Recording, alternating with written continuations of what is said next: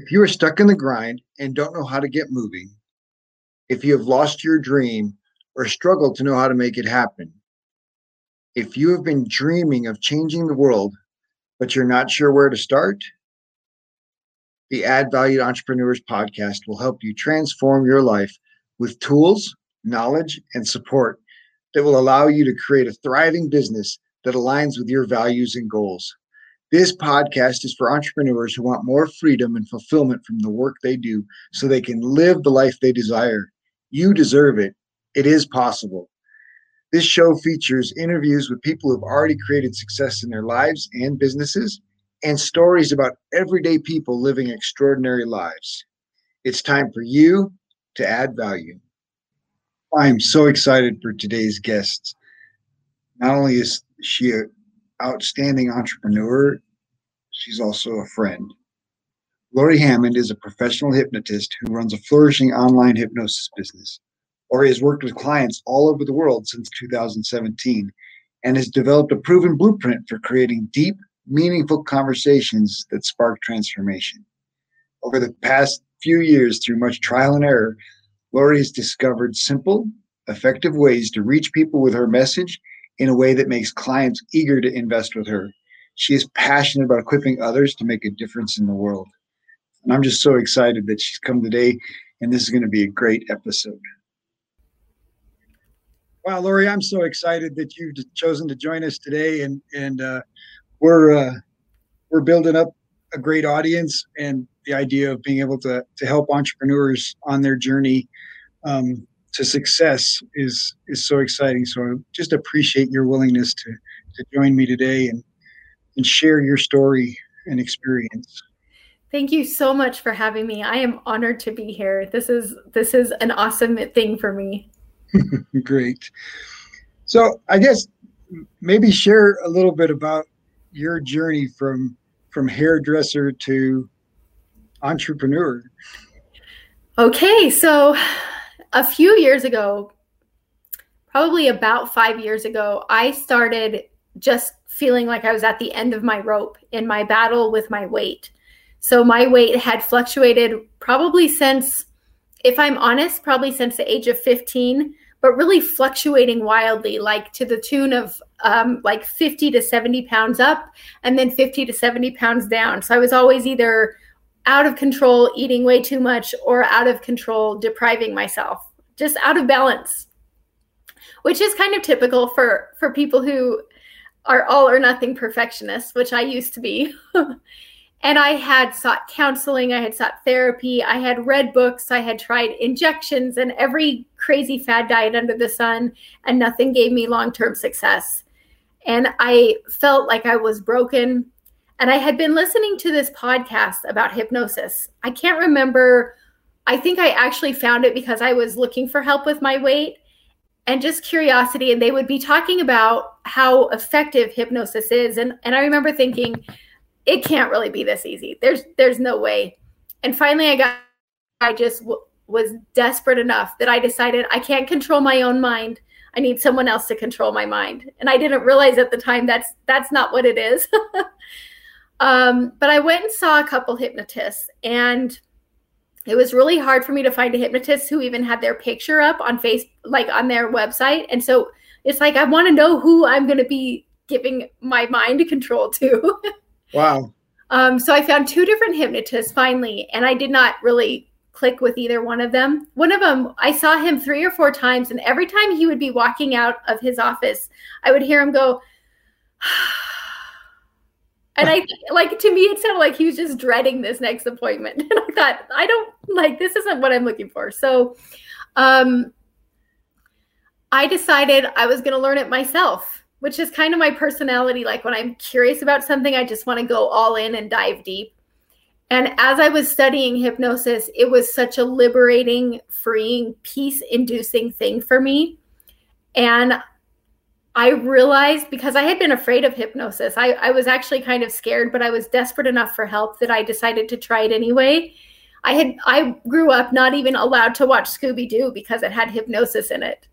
So when I started learning it, I realized this is the practical application of neuroscience tools. Like this is this is underneath this is an understanding of how the brain works how our problems are wired in in the first place and then just reverse engineering that exact same process to allow people to let go of the problem really quickly.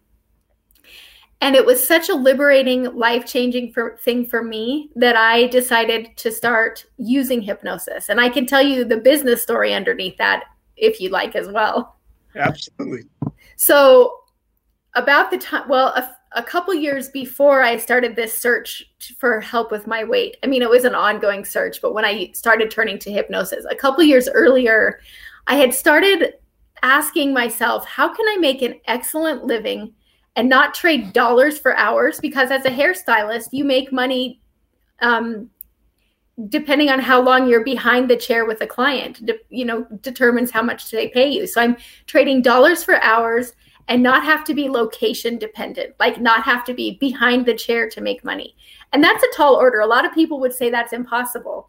But I I was asking my unconscious and I would have ideas all the time. Like one of my ideas was um like edgy, stylish compression socks for hairstylists. What if I made socks like that? Because hairstylists are often kind of edgy and, and like on the cutting edge of fashion and they stand on their feet all day and they don't want varicose veins. So I just wrote all these ideas down. I think when we when we capture our aha moments, it tells our unconscious mind keep it keep it up. And when I started getting my breakthrough with hypnosis, it like all of a sudden it's like the skies parted and I realized this is my answer because I can do it over over Zoom, I can do it virtually. It's just as effective and sometimes more because the client is already in a comfortable environment and I can do it in groups. So no more trading dollars for hours. It's not one-on-one sessions, it's group sessions that I can do with people all around the world and I make an excellent living. So I really think that that our questions determine the quality of our life. It's the the power of a well-phrased question is more important than knowing the answer itself. And I I'm just so grateful. I'm incredibly grateful for the day that I was brave enough to go and explore hypnosis, even though I thought that it was that I was going to be giving someone control of my mind. Wow. Yeah. yeah. Well, I appreciate your curiosity, right? You mentioned curiosity, and that's really what led led you to be open to something as radical as yeah. radical as hypnosis. Yeah. Um, and I think I think there are a lot of misunderstandings about what hypnosis really is and and how it really works. Um, I assume most people think of uh, a Las Vegas show or yeah. or like you said, somebody, you know, taking control of your, you know, taking control of you and, and using you or abusing you. Right. Yeah. so, so how would you describe hypnosis now as a as a practitioner? You know, you and I were having a conversation before this started and there's so many different ways to look at hypnosis and to describe it. If you think of like the formal trance state, it's very similar to meditation or just being deeply relaxed when you first wake up in the morning or when you're just about to fall off to sleep at night. But hypnosis is more of a meditation with a purpose. It's you're really directing directing you're setting an intention for a specific outcome. But when you and I were talking earlier, we were talking about some of the you know those classic old timey authors like uh, C.S. Lewis and Wallace Wattles and Napoleon Hill. And I remember reading a Napoleon Hill book years ago. Of course, it was Think and Grow Rich, and he talked about prayer. And he said, when you pray, you want to really be intently thinking about what it is that you want, that positive outcome that you want. And that was kind of an aha moment for me because I was used to praying kind of like with this weeping and gnashing of teeth and feeling sorry for myself and asking God, please make this stop. and what I've discovered with hypnosis, the, the longer I do it, the more I realize that the key to effective hypnosis is helping the client to vividly imagine what life is going to be like when that problem is a thing of the past. And it's really tricky because when I ask them, we call it the magic wand question at the start of the session. Okay, what what do you want instead? And they'll say i well i want to stop overeating. I want to stop struggling with my weight. I want to stop eating brownies every time i'm in a bad mood. And you, so i'll tell them okay when all of that is a thing of the past what will be there in its place? And they they look around and they they think I I've never really thought about this before and they'll start to say well i will i'll just feel in control. I'll feel comfortable. I'll be able to be halfway through a meal and realize i'm satisfied and just push the plate away. I'll be able to walk into my closet at the when i'm getting dressed in the morning and realize that all my clothes fit and they're all in the perfect size. And i believe that's the moment the transformation happens. It's actually it makes my job really easy because when they can start fantasizing and imagining about a positive outcome setting an expectation for how their life is going to be different when they're free. It's it's this concept of what some people might call faith or belief. So i believe that my job as a hypnotist is to unlock something inside of the client that sparks an idea that what if it can be different? And just that simple planting of that seed as it blossoms and blooms and grows is incredibly transformational I don't know if that answers your question well, but that's that's I, my idea of hypnosis. It's vividly imagining what you want. I like it. Well, and, and you use another quote that, you know, what if it can be different, but then what if it's easy? Yes. So and talk, I think that talk yeah. a little about what if what if it's easy?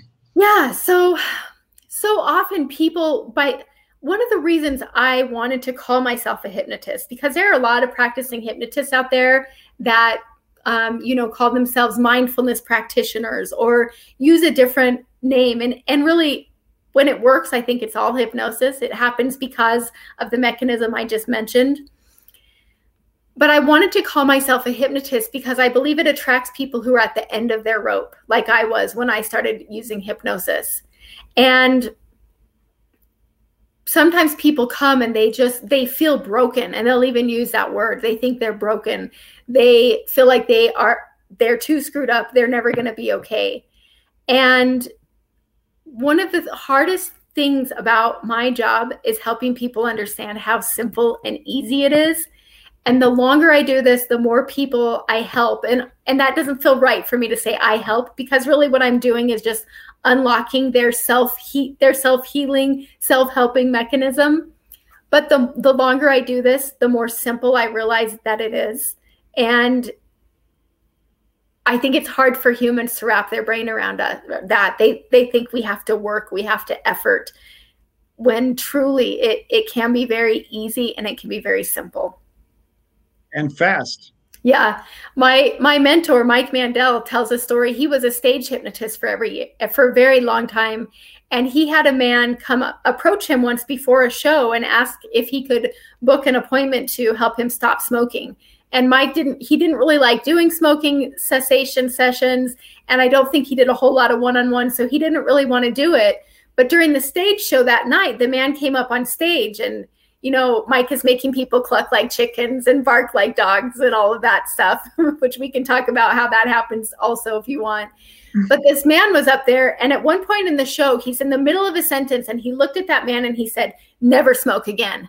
And then he just went on with the show and didn't really even think anything of it. And several years later, that man came up to him and said, Thank you. Thank you for for hypnotizing me to stop smoking. And Mike didn't even remember that happening until he went back and replayed it and realized it was three words three words and the man never smoked again. And it can it truly can be that easy. Well i think especially when the person is is ready and open right? Like because yeah. that's the first the first step is is to prepare them. They have to really want it first. And so lots of people i think go to a hypnotist but they they still don't really want to quit smoking or they still don't really want to change their their business or their limiting beliefs. And and without that want you know all the work you do is complicated and hard because the want has to be there. And if the want is there it can be really simple. Yeah. I I completely agree with you. I think I was saying the hardest part of my job is helping people understand how simple it can be. And I would say the second hardest part is helping people want to because even someone who feels like a sugar addict or a chocolate addict um, they they might want to give it up but they think that it's giving them something positive they think they're getting something out of having that chocolate every night or eating from bedtime to dinner every night and they're afraid to let go of it. And that's, you know, with hypnosis, you don't just pull something negative out, you replace it with something positive and something even more powerful. And that's why that magic wand question, when when this thing is a thing of the past, what will be there in its place? And they don't understand that removing that that debilitating behavior or habit or belief actually paves the way for something much more beautiful. And when people start to realize that that life is going to be even better without that problem, it's it's incredible that the transformations they become ready for that transformation. So fun. Yeah. And and I suppose the third the third hardest thing is convincing them just because it's simple doesn't mean it's not powerful. Right. Yeah, for sure. for like, sure. This sounds too easy, but try it. yes. And I'll tell them, you know, if, yeah, if you'll, I'll tell them if you'll use childlike imagination and just play along and follow where I lead, it can't not work. If you'll participate, and this is tricky for analytical people, um, I've noticed that hypnosis works even better for, for analytical people when they're willing to just almost like pretend that they're six years old again and and go allow themselves to go back and just get a little silly we we try so hard to combat our problems and to reverse our frustrations with common sense and with logic and with reasoning. And that's the conscious mind trying to solve an unconscious problem and it doesn't work. And the fact that people have tried and failed proves that it's an unconscious problem. So when people start to employ imagination and metaphor and and getting the the physical body involved or just getting silly and playful, it's like all of a sudden you're speaking the language of the unconscious mind. You're speaking the language of the part of you that programmed in that problem. And it's incredibly liberating. I just love that. Um, because my mom is know, had experienced Alzheimer's and she's in a memory care. I've tried to study the brain and, and, and want to exercise my brain to avoid those things. And and it's interesting how many how many things that the brain can do with imagination, like like the memory tools that the simplest memory tools are, you know, making associations, but then exaggerating them you know like crazy. So you know a fire hydrant's being lifted by balloons and the balloons are being popped by batteries and the batteries are being thrown from a barrel and and and the crazy that the crazy imagination helps your brain to to to, to remember a list. And the more creative you can be the more outlandish you can be in that using your childlike imagination the the more that memory sticks and stays. And and it's crazy to me that we don't tap into that imagination more often. Like um, you know our creative side and you know wallace d. Wattles obviously is very poignant about the difference between competition and creativity and how so much of our culture is built on on competition and limit right like competition has a limit and it's interesting how much his book written almost 100 years ago compares to Simon Sinek's book on the infinite game, where Simon talks about, you know, all of our businesses now are playing a finite game, right? They're they're they're selling their they're letting their employees go so the stock price stays high. There there's no long-term loyalty because because they're thinking about today's numbers and no longer thinking about a legacy, whereas businesses, corporations especially, 100 years ago were thinking of legacy and and and those leaders that are going to think beyond themselves beyond you know what's good for me in this moment if you can have that future imagination that future thinking yeah. so much more powerful. And and of course your your business can be so much successful with that abundant and open mindset. And so yeah. that's pretty exciting. So one of the things i i like to ask is what has been the value of connection and how have you mm-hmm. used connections to to build and grow your business? That is such a great question. I don't know if anyone's asked me that before. And i might get emotional talking about this because that's been another beautiful lesson in my journey so I was I was married for 15 years and I was a super introverty stay-home mom that homeschooled my kids. The only time I really interacted with people was for like weekly church functions. Wow. And I really I kind of I I kind of grew up as a loner, honestly. and when i started studying business so i mentioned that i started you know thinking about how can i make an excellent living. So i started listening to podcasts and reading books from people who have been successful entrepreneurs because you know if we find someone who's doing it right and and copy or model what they're doing our chance of success skyrockets. So that one thing i heard over and over and over is your network is your net worth. And I I kind of pushed it away, but I heard it so many times and I thought, okay, Lori, you you decided that you were going to, you know, do what these people tell you. So I just started kind of putting myself out there and connecting with people. And what you mentioned about Wallace D. Wattles talking about competition versus creativity, that went straight into my heart. And and it didn't totally make sense for me at first, but the more I operate my life on that principle, the more my career skyrockets. And I never realized how much joy it would give me to see others prospering in their business. But I, so I just, I'm trying to go decide where to go, but um, I was super private on Facebook. My account was was hidden. You couldn't even find me unless we had mutual friends. All my entire news feed was private. And when I decided to do to go into this business, I knew I was going to have to put myself out there. I knew that for me, looking for a hypnotist, when I couldn't even find someone with a picture up, it didn't make me want to connect with them. And so I knew I needed to show people who I was so they knew that they could trust me with their subconscious mind. So I just started connecting with other hypnotists. I knew that other hypnotists were like this open hearted, loving, just incredible group of people who have this hope and this belief that life can be better.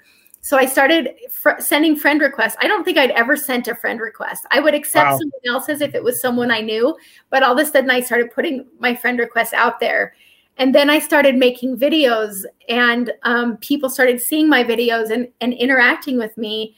And now I I have made friends with many of the top hypnotists in the world, and it is so it is so gratifying, Robert. I like and you and I, we met at a networking. You're one of my my few in-person friends that I've interacted with in person because we met at a networking event. And I had mentioned at the start of this, my friendship with you is one of the coolest things that has come of that.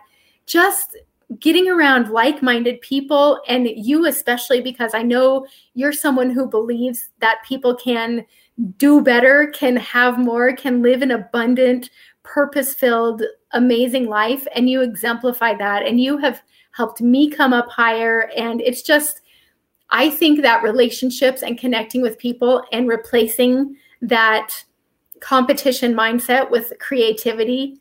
Um, one of my friends, Jason Linett, says, A rising tide raises all ships. And I know that's not an original Jason Linett quote, but he said it so many times I associated with him. And I really think it's true. I think when we let go of the idea of trying to do better than so and so and we start lifting so and so up it actually lifts us up as well well and, and that abundant mindset you really for for you and i who came from nothing right our families mm-hmm. didn't have anything and and yeah.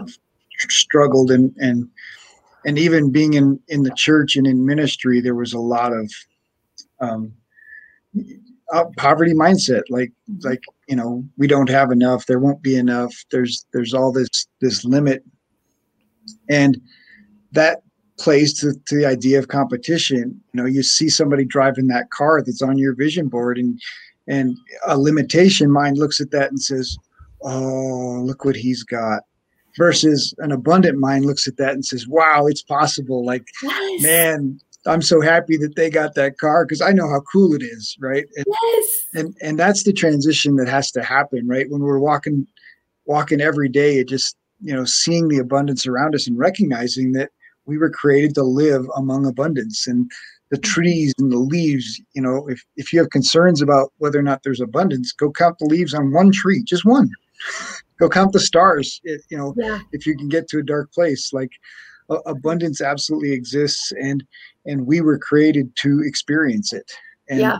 whether that's money or relationships or but but you you have to have an openness to that. And and i think that's that creativity that wallace d. Wattles talks about.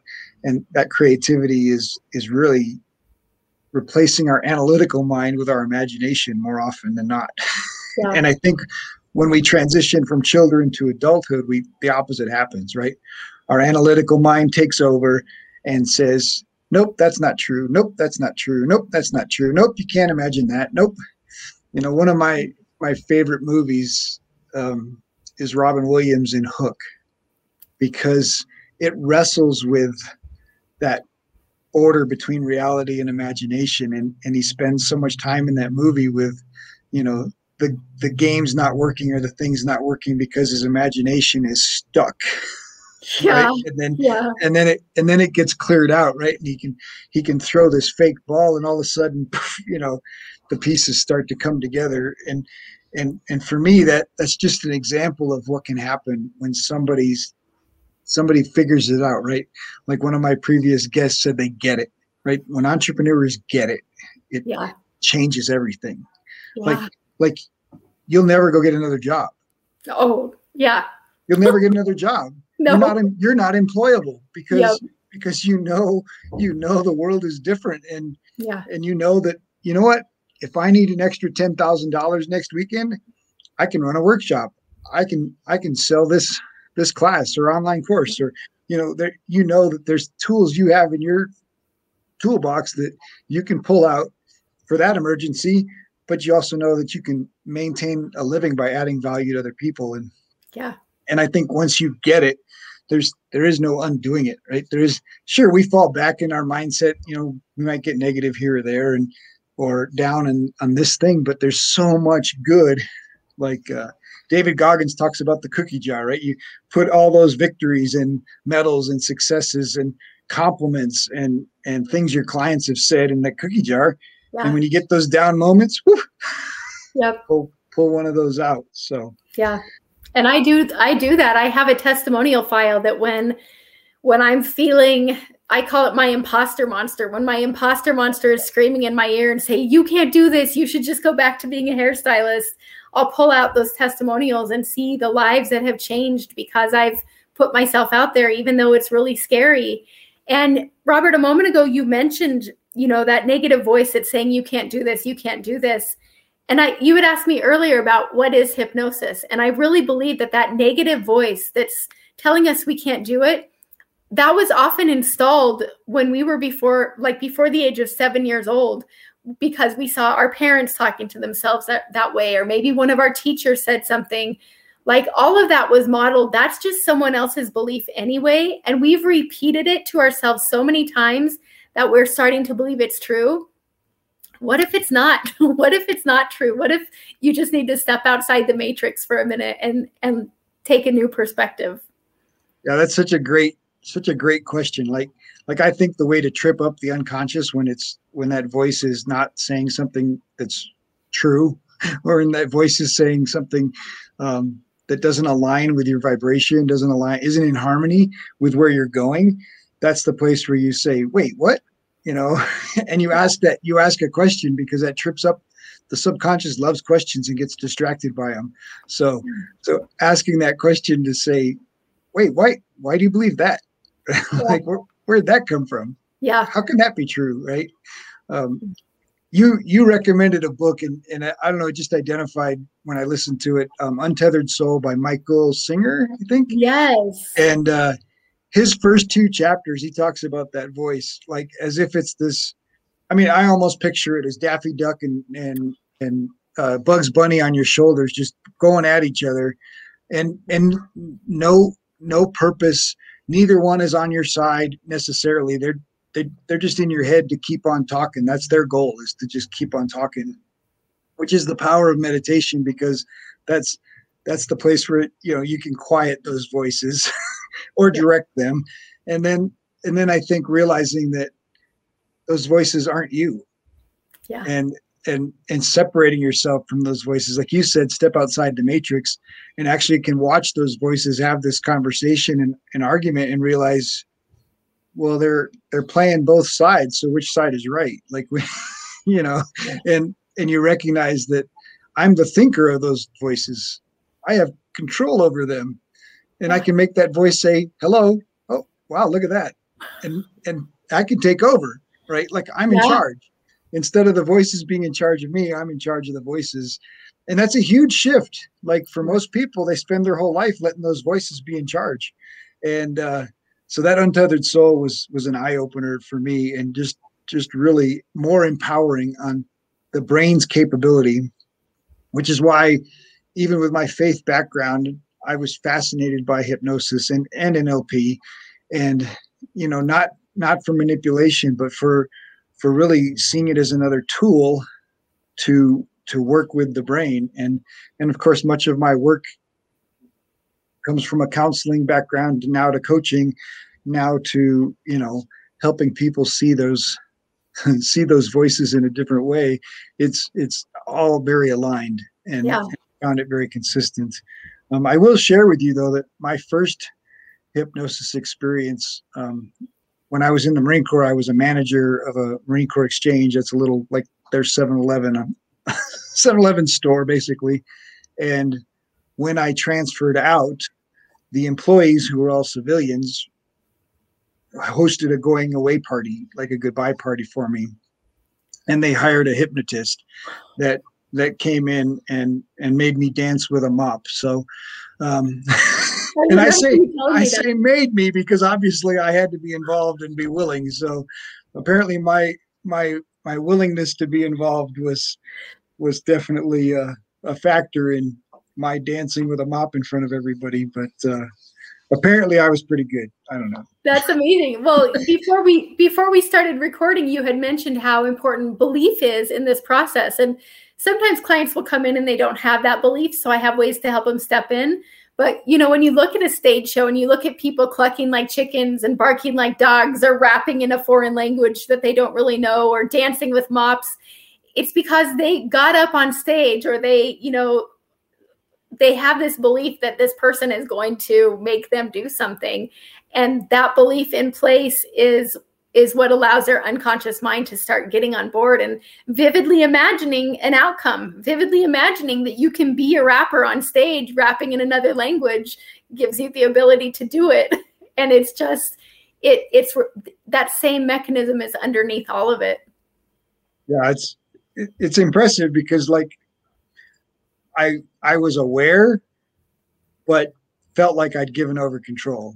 And yeah. so and, yeah. and, of course it was innocent and it was but um and, and, that's for me i never felt like hypnosis was a threat like you know i mean alcohol was a bigger threat to my my brain and my control than right. than hypnosis ever was so right. You know if i'm willing to give it over to alcohol for those all those years i think i can trust hypnosis for 30 minutes but yeah um very good so, what uh, obviously you shared a little bit about your motivation. Obviously, from very early on, you you envisioned that dream of you know exchanging, getting rid of dollars for hours, and the ability to run your business from anywhere. And obviously, planting those two seeds um, in your subconscious so early on has definitely allowed your subconscious to lay a pathway for you. I mean that that manifestation is so powerful. Um, but what else have you used for for motivation to keep you keep you moving? Yeah. I mean, if I'm if I'm really honest, this story goes way back into early childhood. Um, I I had a very unhappy, difficult childhood, and I remember just being very, very depressed, even as a small child, and and really feeling hopeless. And we had my my sister and I went to a date this in-home daycare. And every day all the little kids would nap and the big kids, which meant like five, six years old, probably maybe eight, um, we got to stay up and watch old reruns. And I would watch Wonder Woman and Wonder Woman, like watching Wonder Woman was probably the highlight of my life at that time. And the reason is because it gave me hope. Like when you're before the age of 7, you're you're in hypnosis because the prefrontal cortex of the brain hasn't formed enough for you to be able to discern I can't really jump up to the top of a building in in a single bound. I can't really take a magic lasso and put it around someone and make them tell the truth and make them all of a sudden forget the negative experience. And so there was this little girl part of me that thought, I am going to grow up and be Wonder Woman, and I'm going to learn how to get rid of this sadness and this feeling of brokenness and this feeling of hopelessness. And I'm going to share it with as many people as possible and I would, I remember going home one night and making myself like Wonder Woman armbands and a Wonder Woman headband. And I, I wrote Wonder Woman on one of my t-shirts. And I went and looked in the mirror and it was backwards. And I thought, I, I remember just sitting there thinking, did I do something wrong or is this reversed? And so I went and I redid it and I wrote it backwards so that when I looked in the mirror, it would be forwards. but ever since I was a little girl, I absolutely knew that I wanted my life to be about understanding how people could step out of their paradigm and step out of the hypnotic trance that says life has to be terrible and hopeless and help them step into a new reality and create their life with purpose and just to choose their own adventure. So if you know if you're asking what my ultimate motivation is, it's it's knowing that not even it feels really arrogant and almost really humbling to say I can make a difference in the world, but I can at least guide people to make a difference in their own world. And that's so gratifying. And you had mentioned earlier, you know, if I want to make $10,000 in a weekend, I can just put some things together. And I'll say I did this last weekend. I, I put together a group weight loss hypnosis program. And this, to me, this was my Wonder Woman moment because I know how how debilitating it can be to struggle with food, to put your life on hold and your happiness on hold until you're a certain size, to feel trapped by your by your cravings. And I had 78 people sign up for that. So 78 people, 2 hours and I made $10,000. And when I got off that call, I was on a high that had nothing to do with the money in my account. It had to do with the people that I saw on that call who got emotional, who lit up, who had aha moments, who realized it's a, it can be as easy as never overeat again. And it you know, for me the money is a just really awesome perk and side effect that indicates a deeper thing that's happening, a, a more profound, life changing thing that's happening that is so much cooler than having a nine to five.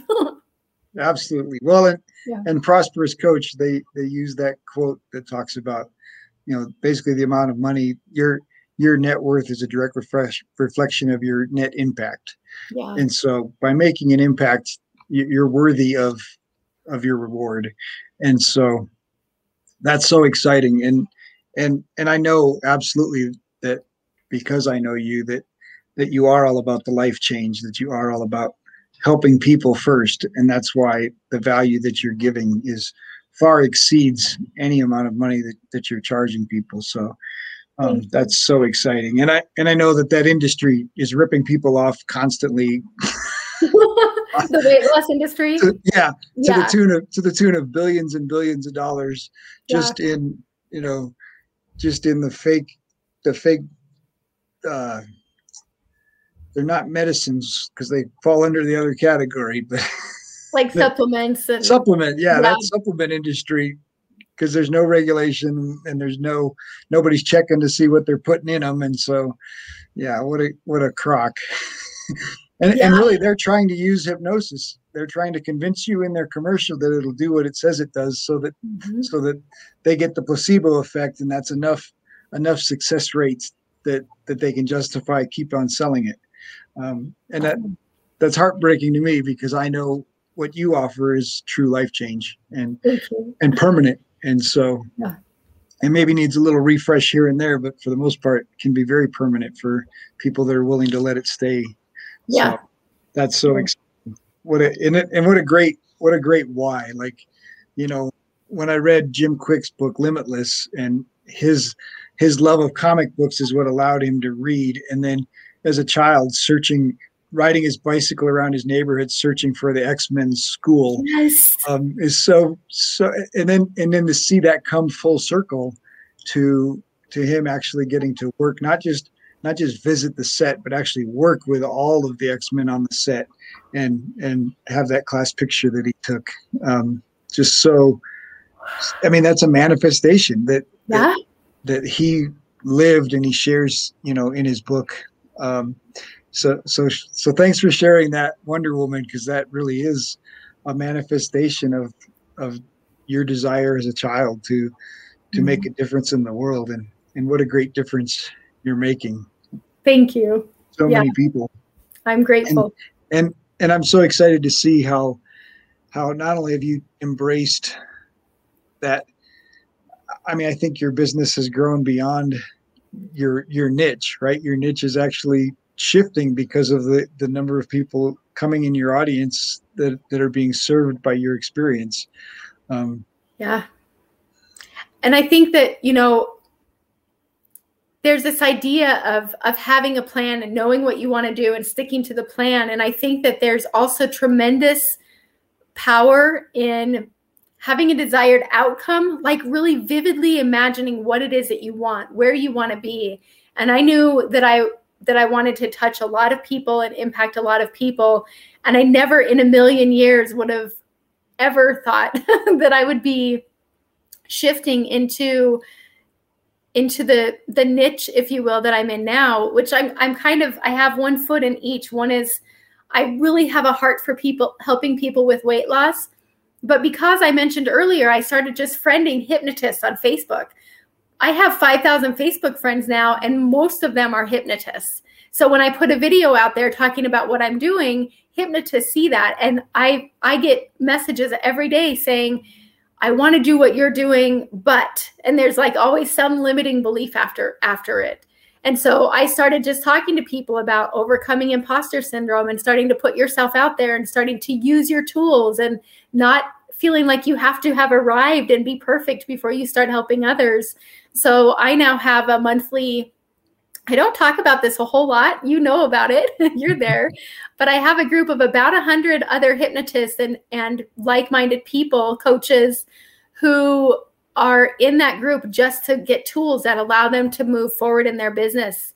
Because um, there's some statistics out there about hypnotists who complete their certification and they have the tools, but they're not making enough, they're not making a living and I want to break that mold and I want to equip people to not only make a living but to absolutely thrive because that, you know, that that balance in your bank account is a reflection of the difference you're making in the world. So that's something that I I actually have somewhat reluctantly stepped into, but now that I have done it, it's so gratifying because I know, you know, I can maybe what if I had a thousand people on one of those calls and I did that 12 times a month. That's 12,000 people that I've reached.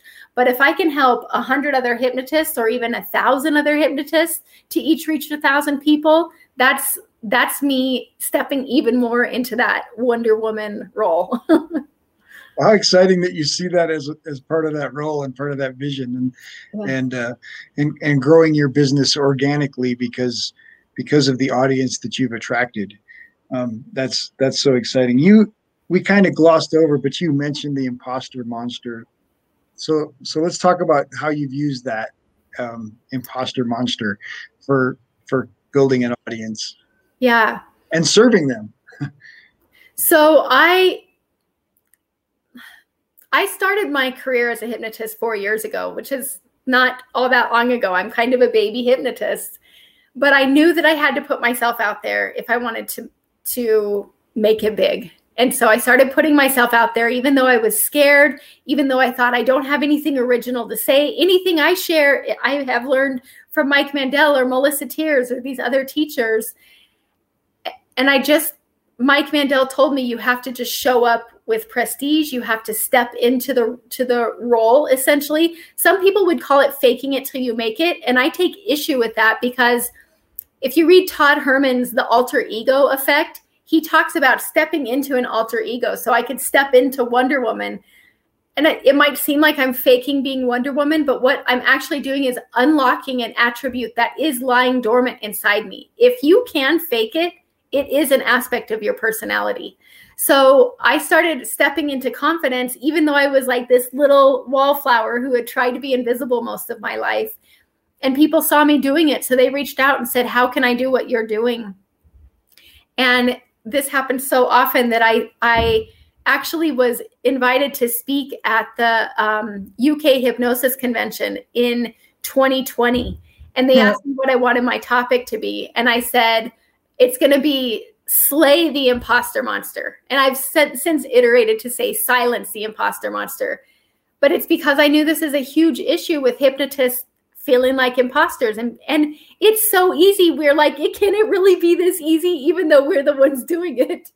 Um, physician heal thyself yes so i had i had scheduled to have that talk and then covid came along and that conference was canceled and i thought i'm going to do this as a podcast i have to get this message out there and so i kind of spontaneously um, recorded my first podcast it was with stephen blake an incredible hypnotist who has changed many many lives and he and i just sat down and talked for a couple hours and i threw it up as a podcast and the rest is history. And so now I've interviewed some of the top hypnotists in the world, the biggest movers and shakers, as well as just, I don't want to say just, as well as, you know, women who have just a, an in-person practice where they work one-on-one and they're making an excellent living on referral you know all their clients come to them through referrals they're as busy as they want to be some of them even busier just helping people understand okay if the top hypnotists in the world are struggling with imposter syndrome and they're doing it anyway, then I can do it too. So I'm on a mission to equip people to and and we never do silence our imposter monster in real life. He's always going to be there whispering in our ear. But when you for me it's just it's looking and saying, "Okay, I hear you." Okay, and then just doing it anyway. Right. Yeah, that we you and I have both referenced in the past the the Tim Ferriss podcast when he interviews Hugh Jackman and and you hear Hugh Jackman talking about the greatest showman and and the imposter monster, you know. Yeah. Even even him dealing with the imposter monster every day as an actor after he's had so many successes. And um, he he deals with some some really great stuff. And of course the director was manifesting that this is going to be the greatest movie ever. And and Hugh's like you've never even directed before. What are you talking about? Like yeah. and and never gave up on that. And it's such a great a great podcast because it's it's so I mean, there's just freedom in that recognizing that everybody's got that voice you just have to learn how to how to wrangle it right like yeah. he never really shuts up but if you if you don't give him control anymore then then he starts to get a little quieter yeah or, or he, to make he friends how to behave. Yeah, it's like it's almost like you start to make friends with him. I heard Elizabeth Gilbert describe it. She and she calls it fear. Um, and she says it's still it's always going to be around. And when she first said this, it kind of irked me. I thought, no, I'm going to get rid of it. she said, but it's it's in the back seat and it's trying to tell you how to drive. But you get to a point where you kind of look at it in the rearview mirror and say, I hear you, and then just go the way you're going to go anyway. And it's you know, I think because I was listening to so many podcasts and studying entrepreneurs, I knew that Richard Branson deals with this, Tim Ferriss deals with this. Like, um, oh, I just blanked on his name. The guy that created Tom's Blake Blake. My anyway, you know, all these people they they have this fear, they have this imposter syndrome, they have this this scary what if, but they're doing it anyway. Right. Yeah. Yeah that's it's great to know that you're the same, right? Like I think the voice, especially coming from a, a faith background like I have, that the voice I consider the the negative side of the voice is trying to distract you from from your truth, right? The negative side is trying to trying to pull you, you know, some people would call it temptation, right? Like and and not that I mean obviously there's just temptations out there, but anytime that voice can justify that and and and pull you off once again and i said donald duck and, and bugs bunny arguing but then you could you could picture the little good angel and the bad angel right just just just duking it out on on your shoulders and and you feel like oh you know yeah. which one do I listen to? Yeah. right. And and it's and it's crazy like that we're not equipped or told what to do with those voices. We're not equipped or told, you know, which to believe. Um, nobody's teaching that, right? Nobody's nobody's telling kids, you know, there's going to be this voice in your head and it's going to mess with you, right? Now, now you can either learn, you know, to harness it and and teach it to believe in you, or or you can just do what the bad one says and you know get in trouble all the time, right? Like, yeah. yeah. At some point, why why aren't we teaching that to to, to yeah. kids? And of course, that's a big part of what you and I both do in helping entrepreneurs and helping hypnotists and you know coaches build their businesses is is helping them you know harness that the power of their subconscious. Um, and and you know we talk about manifestation the power of your imagination um, both in the moment but in also in recognizing and replacing those limiting beliefs um, that we get stuck with right? And rooting all those out. Um, so i'm glad that parents haven't figured that out yet because it gives you and i plenty of work to do. Plenty of opportunity to add value yeah. to folks. So yeah well, can I share because it's so quick and easy something I cannot remember who shared this with me, but recently someone showed me a little hack that you can do to to basically check in with that part of you that knows the things you don't realize you know that knows the right answer. That'd be and, awesome. Uh, well, I call it heart gazing. So if okay. you just physically look down at your heart space and just imagine that you're looking right into your heart and you just ask that question that you've been searching for the answer for just you know what should i do in this situation? What's the right the right path to take? It's like you intuitively know the answer. It's almost like you feel it bubbling up inside. And one of the most amazing things is the part of you that gives you the answer is also the part of you that equips you to carry it out and so you know that if you got that certain answer that you have the ability to to carry it out and the ability to do it. And so i just shared this on my weight loss call last week. If you're thinking okay is it okay for me to have this like half a cheesecake at the end of my meal? Or should i have this this thing or this thing? Or how much should i eat? You can literally just look into your heart and ask your intuition and know that if it says you don't need that cheesecake like you're going to be so much better off without it that the part of you that gives you that answer is the part of you that makes it easy for you to just push the cheesecake away. Nice. Yeah. yeah. So I shared today on Facebook, just just did a real quick live and talked about one of my favorite roles or the title I keep wanting to give myself since I'm the CEO and president and I can be anything I want to be in my company is the dream recovery specialist. Ooh. And and and everybody's uh, you know somebody told me oh all you'll attract is MLMs or whatever. But but for me, the idea of being a dream recovery specialist is anytime we get that dream or that idea, like even the idea you had for the the socks that'll help yeah that you know help stylists stand up longer all day long there's a part in our brain that automatically kills it like it says oh no that's not for you oh no, oh no. but if you received it if you were on the vibration to receive that dream you're fully resourced and equipped to carry it out and yes. and so i love the way that you worded that same that same idea right i i believe that god for me god for some it might just be the universe our connection you know napoleon hill it's the ether um, wallace d wattles calls it all kinds of different stuff because because he can't decide if he's mad at the church or not right? if you understand when he wrote the book you, you you'll understand but he he gives God credit in one chapter, and then the rest of the chapters it's just this this great thing greater than all of us, right? But the universe doesn't. You can't get on the vibration of that idea unless it's right for you, unless you're the one that has the capability, the resources. And no, you might not know how to make it all into a business and how to make it all happen instantaneously, but you're equipped to make it happen. Um, you've got the relationships and the resources and and everything that might be necessary. So don't kill it, right? Yeah. I, I loved what you said earlier. Was like write them down because yeah. writing them down allows more and more to come, and then you start to recognize, look, I'm an idea receiver. Yeah, I can't carry out all these ideas that I get, but I've been mentoring these other 10 people and and I can pass on ideas that they're capable of and they're they're they're able to to activate and use those ideas yeah. it's really great to get so many ideas that you got to sort them out and say, was this one for me? Does this one match my vision and my future?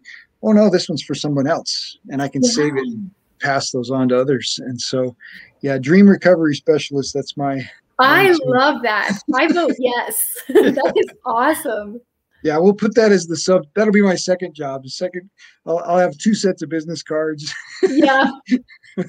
Even though I haven't given out a business card in like a year and a half, but yeah, I don't own. I don't even have business cards. I just have the leftovers. I yeah. That's uh, that's funny. So you've talked a little bit about your confidence and the things that that have bolstered you, but what's been the biggest thing that brought little Lori out of out of the kitchen and into yeah. the limelight? You know, when I when I think about this scared little wallflower who decided to just do it even though I thought that I was a fraud and even though I thought that I was just faking it. I believe that action can pre needs to often needs to precede belief. You have to do it before you believe it. You have to do it before you're ready. And I think for me, the willingness to do that is really helpful. I remember listening to Tim Ferriss podcast and him talking about, I can't remember what he called them, and I haven't heard him talk about it in a while, but he would do stuff that was really uncomfortable that people would make fun of him for just so he could realize it's okay for people to make fun of me. And he oh, gives nice. me, yeah, he gives the example of getting off a bus and just laying down on the sidewalk and just laying there and people looking at him and like wondering what the heck is wrong with him and he just lets himself feel discomfort and do it anyway. And that visual equipped me to start making videos and start doing things that i was like i never in a million years would think i had the guts to do. And so it's i think the one thing and this is actually the secondary thing i'm going to tell you the first thing in a in a moment but one of the biggest things that's made a difference for me is a willingness to do it afraid a willingness to do it, knowing that some people are going to think I'm an idiot, and some people do. um, and to do it anyway, because when I look at those testimonials, those mean so much more to me than the people who think I'm an idiot.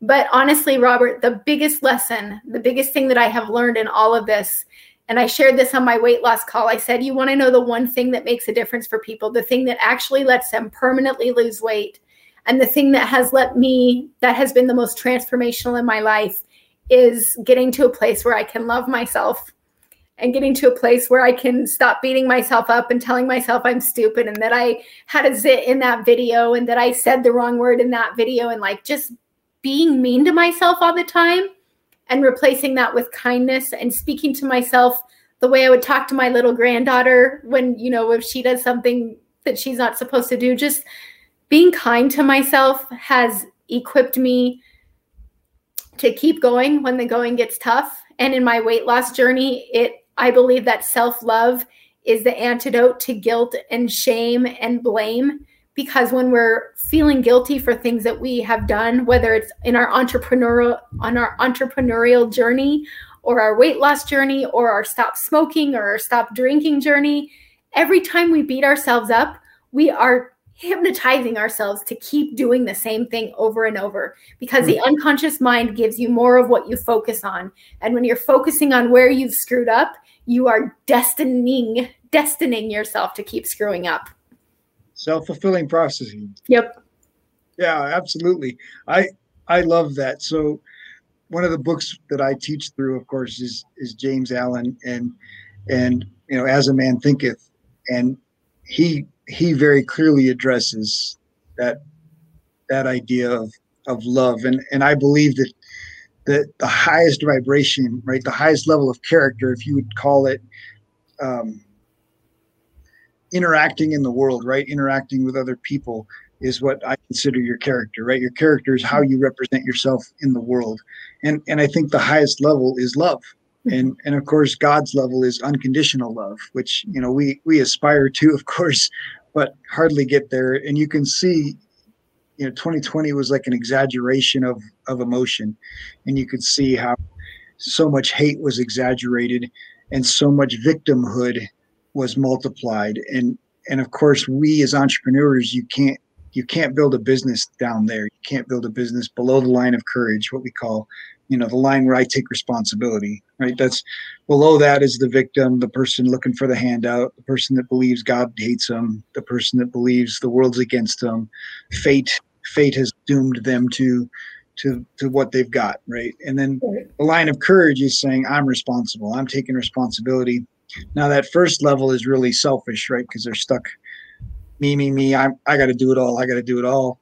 But when you start to recognize the higher levels where it's about taking care of other people serving other people. Like zig ziglar would say you know you can you can make a fortune by just helping people get what they want. Yep. Right?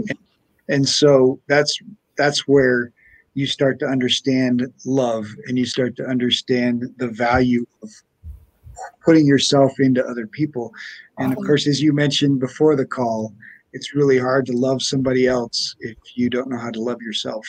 Yeah and so i know that was a hard journey for you to to go from feeling loved by the world and and by those around you and of course not knowing how much that impacted your love of yourself and yeah. so thank you for sharing that um, because i do believe that you have to you have to love yourself to believe in yourself at mm-hmm. all to even have a spark of possibility yeah and that's another one of those things where action precedes belief so even if you don't believe that you can love yourself or perhaps don't believe that you're worthy of love i'll, dir- I'll direct people to you know every night when you're brushing your teeth take a moment to make eye contact with yourself in the mirror and it's going to feel so awkward. You are going to feel like such a weirdo, but look yourself in the eye and say, I love you. And you can even say, I love me. And you can say, thank you. And you can even just say, I see you. But just start starting to look at yourself in kindness. It starts to gently and subtly reprogram your unconscious mind so that pretty soon you realize you actually mean it. You might not have meant it at first. So it's it's okay to do it before you feel it because the feeling will follow the action. Nice. There's a there's a book I just read that a guy went and stayed on an island and and that was his that was what he started his message. It was last year that I read it, so I don't even remember if it's in my Kindle or I was going to try to look see if I can remember. But basically, the whole book is is chapter after chapter of him figuring out ways to tell himself that he loved himself. What this wasn't um Love Yourself Like Your Life Depends on It by Naval Ravikant? It it might have been. If you think of it, I would love to hear. But I that one, that Naval Ravikant is an excellent. That's one of the first things that helped me step into this self-love journey. I just have to remember my problem now is I have my books are split between uh, Kindle and Audible. Yep, I have that problem too. And I have a bunch of books on my brother's Kindle, so I'm I have two different usernames that I love. Oh, nice. That definitely could make it more complicated. Yeah. Yeah. So anyway, I really love that ability to love yourself and and know, mm-hmm. you know, know that know that you add value, right? Yeah. And and you're being rewarded for adding value. And and and it really it it's funny because the people that talk about the money and and ask you, you know, would you do it for free? And would you are the people that don't have money, right? You know, well, how could you charge for that? You know, and, and that was a very challenging transition because as a pastor, I was being paid a salary and and I didn't I didn't charge for counseling and I didn't charge for for helping people, you know, pull their heads out of their rear ends, you know, and and so to transition to saying, no, you, I need to be paid for this. And and in the church, I was being paid because people were tithing and giving to the church, but the person giving didn't the person receiving the benefit didn't necessarily It wasn't a direct correlation and i've found in my coaching business especially through covid that when things transitioned that the people that were paying valued the service far more and got far more benefit out of it and so um, being able to charge higher and higher prices actually increases the appeared the appeared value the yeah. I think we do a disservice when we undercharge or don't charge. We actually are robbing that person of the transformation they they seek. There's this law of reciprocity that says, you know, if I give you something, you give me something in return. And when we give someone something and don't ask for anything re- in return, we uh, we actually prohibit them from utilizing the things we taught them because there's this unconscious underlying kind of sense of guilt like i didn't pay for this so i'm not going to use it Right. And as a hairstylist, you know, I started um, at the very bottom of the barrel. I was a brand new, we called it alpha. There were five levels of hairstylists. It was at a high end salon. And when I was an alpha hairstylist charging 20 bucks for my haircuts, I attracted the most high maintenance, un- unhappy clients who always wanted their haircut fixed, even though I was very well trained and had apprenticed with masters. And as I moved up, I noticed that each level I moved up, I attracted more high caliber people who who enjoyed my service who when I was a master hairstylist charging $60 for my haircut, those people were booking out their next two appointments. They they were very happy with what I did. They were pleasing to be around. They trusted my recommendations. And it's the same thing as a hypnotist or as a coach. Really, anything you do, I, you know, I think about when I had LASIK surgery on my eyes. I went and looked for the most expensive, prestigious surgeon in in the area, and even traveled a little ways to get there.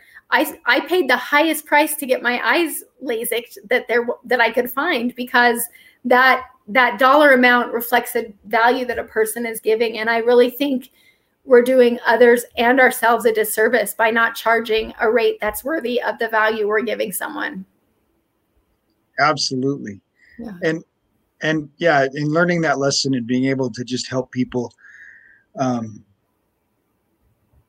you know if if this is important to you you'll you'll figure out how to pay for it and and by investing in it you'll get so much more out of it.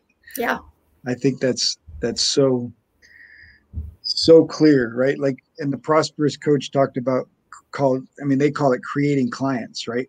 Not yeah. just not just identifying who your ideal client is, but actually their characteristics and and they talk about characteristics like you just did like you know they're they're go-getters they're they're well off. You know, they're they've already been successful in in these areas, um, and I feel like you know, folks when they're starting out, and of course, all of us face that moment in the beginning of our business. It's like, I need cash flow, and and you know, I'll coach anybody, I'll help anybody. You know, oh, you want smoking cessation? Oh, I can help you stop drinking. I can help you with that knee pain. I can help you. right? Yeah. And and you try to do everything, and, and each one of them is paying you fifteen bucks rather than the one weight loss client, you say, you know what, my services are a thousand dollars, but I promise you'll get the result that you want.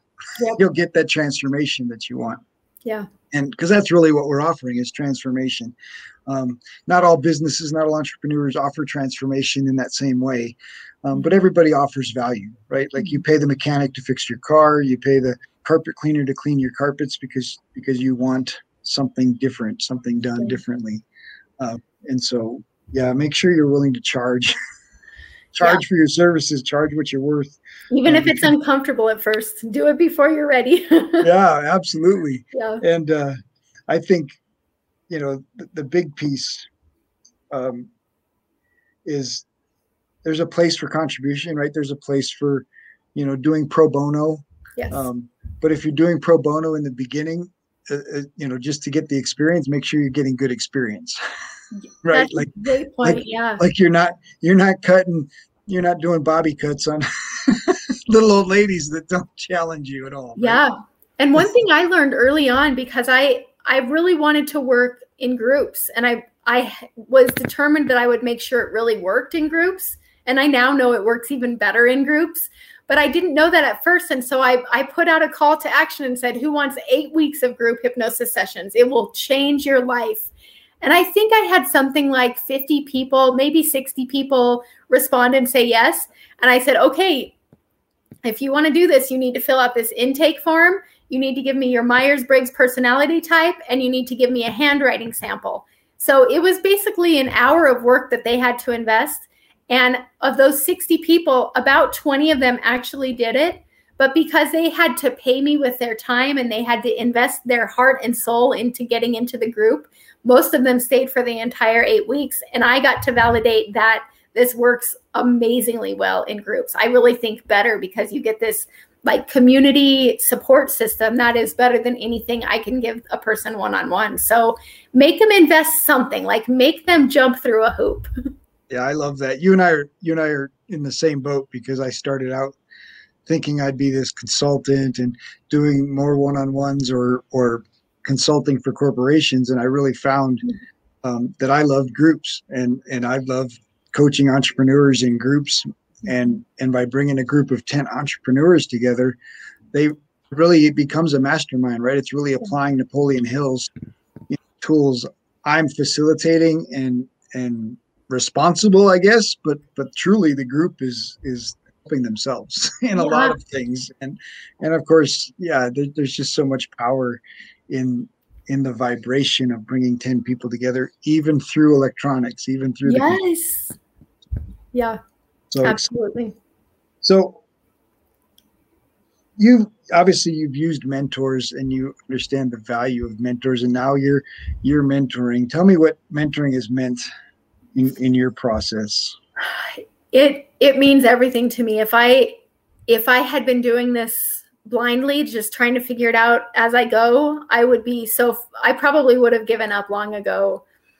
And for me one of those those biggest mentoring one of the mentors that has impacted my life the most was actually the owner of my salon where I worked.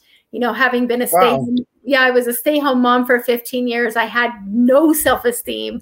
I couldn't even make eye contact with people. I just had this deep shame mentality and this this man his name is Gilles Merm and he's a he's a Frenchman who is just a very successful entrepreneurial businessman and there were 60 people employed at this very large high-end salon and he would walk past me in the hall and make eye contact with me and and address me by name and i remember thinking how does he even know who I am? And then I would be walking through the break room and he would say, Lori, sit down and talk to me. How do you feel about your training here? How do you feel about this? What do you think about this? And I'm like, why do you care about my opinion? And he just made me feel special. And the more we interacted and the more we got to know one another, he coached me and he helped me understand how vitally important it is to get feedback, even if you don't want to hear it. And he said, wow. people are going to want to give you feedback, Lori, because you're nice and they don't want to hurt your feelings. So you have to draw it out of them. And and I use that advice. That advice has transformed me because I'm always saying, please tell me what I can do better next time. And when they tell me I want to get defensive, I want to be like, yeah, but and I've it's that's my first reaction. And it's like that reaction helps me realize okay there's something valuable here. Just the other day my daughter told me something that i can do to be a better mom. And i'm like i'm a great mom. What's wrong with you? And that feeling made me realize lori pay attention. She's giving you a gift. And when you thank people for that feedback it keeps coming and you're able to to improve so much more quickly than if you try to figure it out through your blind spots. So having a mentor has had a huge impact on my life and i know i would not be where i am if it wasn't for having mentors. Nice. Yeah. Now i know that i mean you get so many people asking how can i do this too? Right? How are mm-hmm. you how are you passing that on? So for me i did have a lot of people ask me to mentor them and i remember thinking like what are you asking me for? I've only been doing this for a year or two and week after week i had people asking me to do this. And so that's i that's why i put together my mastermind group. And when i first started the mentor mastermind group i called it a mentorship program. And i was just planning to do weekly calls where i mentored people in this group setting. And i quickly discovered that the people inside that group there's such a diverse um, set of expertise. There are people there that know things i could never figure out. There are people like everyone knows a little, you know, this goes back to your question about networking and community. What I've changed the name of it to the the Hammond Inner Circle Mastermind because it's it's not about me. It's not the Lori Hammond show. It's not about me mentoring people. It it is and I do do that and I I love doing it, but it's about bringing together a group of smart like-minded people who are feeding into one another who fully embrace the idea that a rising tide raises all ships. And even though we're all in the same profession, all doing similar things, we're boosting each other up. We're celebrating each other's victories. And it is the, the key to our success. So I think mentorship is incredibly important. I think even you're you're always doing it, there's always someone watching you. We learn everything that we have done by modeling someone else. If you, you know, if you look in the mirror and tell yourself, I'm fat, you probably heard your mom do that when you were little. And all you're doing is is copying her. Ouch. And yeah, and, and we're always we're always influencing people. And so when you start doing it with intention and you start understanding the value of investing in yourself because other people are watching you and they're going to come up higher if you do, it's it's really impactful. So I think both having a mentor and acknowledging that you are being a mentor whether you want to or not can be really powerful. Absolutely. Yeah. I just appreciate the the humility and your kids correcting you guys. I know how challenging that can be. Mm-hmm. The hardest place for us was obviously our family learned Spanish and and my kids were babies. Like, and then they've got me babies correcting my Spanish when you're in elementary school. I'm like, this isn't how this works, you know. But I think one of the things as entrepreneurs, especially as in in our line of entrepreneurship, um, and helping other people, surrendering the right to be right happens yeah. happens pretty early on yeah. and then i think you know being willing to to ask for critique is is so powerful right yeah. because that first of all asking for critique opens the door to maybe your, your own heart is open because you're saying i want to get better right and and and saying obviously i'm not the best at this yet yet yeah. i improve and i and i want to get better so yeah. so that's those are those are really powerful so yeah. i guess the last last thing um, i've asked most of my interviewees i guess that's podcast guests um, about the power of contribution um, in their in their I guess for me, it's in their abundance journey, right? In, in recognizing that the power of contribution. Mm-hmm. So, we sharing your yeah. thoughts. So here's the, the the word is leaving me, but you know, you and I talked about the importance of charging what you're worth and the importance of making people exchange notes of gratitude is what Cliff Ravenscraft calls them. You know, cre- exchange dollars for your service. And at the same time, I think if the only reason you're doing this is for money, and I will tell you, I I intend to. I'm already making an excellent living, and I intend to make such a more excellent living. And I'm I feel okay about that because I know I'm worthy of doing it. But my motivation is not making money. My motivation is that six year old little girl playing Wonder Woman because she knew that she wanted to infuse hope into people.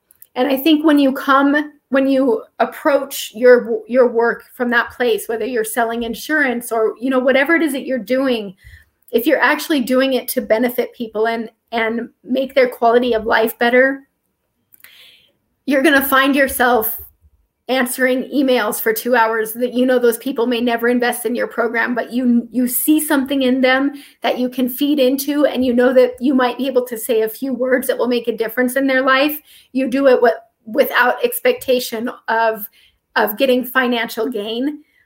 I believe that that it puts something out there into the universe that the universe says okay i'm just going to pour it on i'm just going to pour it on her.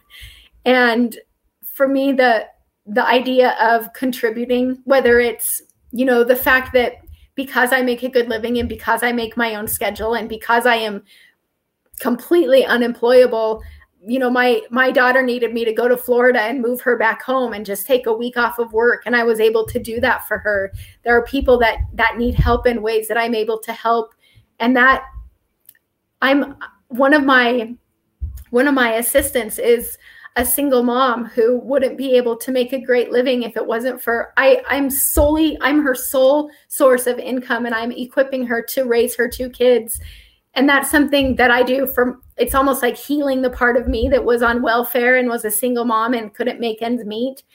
And I never realized when I started this journey how gratifying it is to help other people with no expectation of of getting anything out in return. So, yes, contribution is is key. Absolutely. Thanks for sharing. Yeah.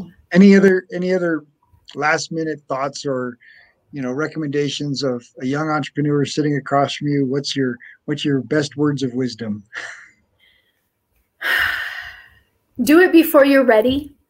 You have to the the belief and the readiness comes after the action. If you wait to feel ready, you are going to be an old old man or an old old woman and look back and think if only. It make decisions from your deathbed you know transport 60 years into the future and ask that 100 year old version of you or you know whatever it is. I intend to live to 120 so um you know ask that old woman what she would say about this. Ask that old man what he would say about this. Do it before you're ready and find someone surround yourself with people who are doing it. Find like-minded people. I robert you have had such a positive impact on my forward momentum and i'm so grateful for you. I'm so grateful that you know the times that we've sat down at a coffee shop and and have encouraged one another and i've received coaching from you. It's just you have skyrocketed my career and so many others like you. So creativity over competition. Do it before you're ready and get a mentor. Nice. Well, thank you so much for for uh, those words of encouragement, and know that that's mutual. And I told you, I think it may have been a year and a half ago that I that I envision that you and I will be speaking from a conference stage at, at the same time and and building up each other's audiences. And so I I still believe that, and I absolutely know that uh, that both of our businesses are going to continue influencing people and serving people. Yeah. So thank I you for that, and thank yeah. you for joining me. And this has been a great conversation, and I just can't wait to to see where where all of this goes. Thank you so much. I'm so grateful to you. Thank you for having me.